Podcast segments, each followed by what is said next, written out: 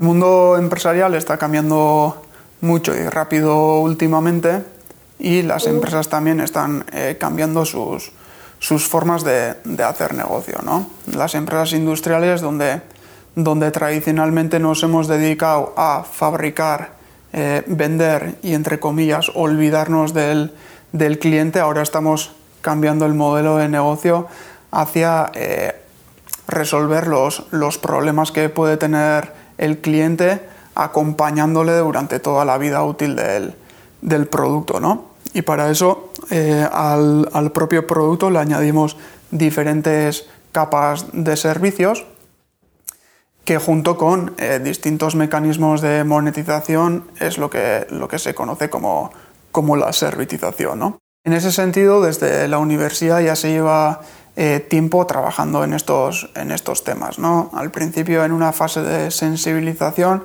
que vino impulsada, acelerada por, por el propio proyecto europeo AsFabric, que nos ha permitido eh, realizar distintas formaciones para expertos en temas de servitización, talleres de smartización, eh, proyectos con más de 30 de transferencia, con más de 30 empresas, y lo que se ha generado es una comunidad de prácticas donde, donde estas empresas que están en, en la transformación hacia la servitización eh, comparten sus planes de acción y entre todos eh, vemos, vemos casos de éxito y qué es lo que ha ido bien y qué es lo que eh, deberíamos de mejorar. ¿no? Y en ese sentido sí que salen distintas líneas de acción y una de ellas está identificada con la, con la parte financiera. ¿no?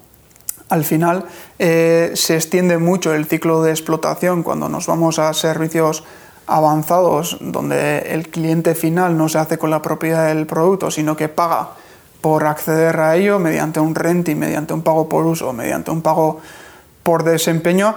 Y son muy pocas las empresas las que pueden afrontar esa extensión del periodo de, de su ciclo de, de explotación. ¿no? Carecen de músculo financiero y quieren explorar qué alternativas eh, puede haber para, para, mitigar estos, estos efectos, ¿no? porque eh, los flujos financieros cambian, el cash flow y, los flujos de tesorería son distintos, tenemos necesidad de prefinanciar eh, la fabricación del, del bien, entramos en temas de riesgos con los clientes, valores residuales, qué es lo que hacemos con el segundo uso del bien. Bueno, ahí hay una serie de conceptos que, financieros que hay que analizarlos y hay que digerirlos muy muy bien porque son clave ¿no? a la hora de de, configurar todo este modelo. Y en ese sentido, eh, sí que existe una figura del partner financiero, un, un, tipo de socio financiero que acompaña tanto al propio fabricante como,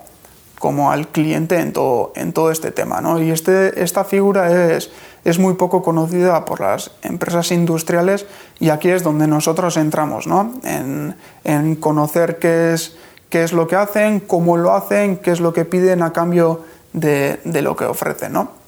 Y en eso, en eso estamos trabajando desde la propia universidad y siendo conscientes de que, de que todo va a ir hacia, hacia allí.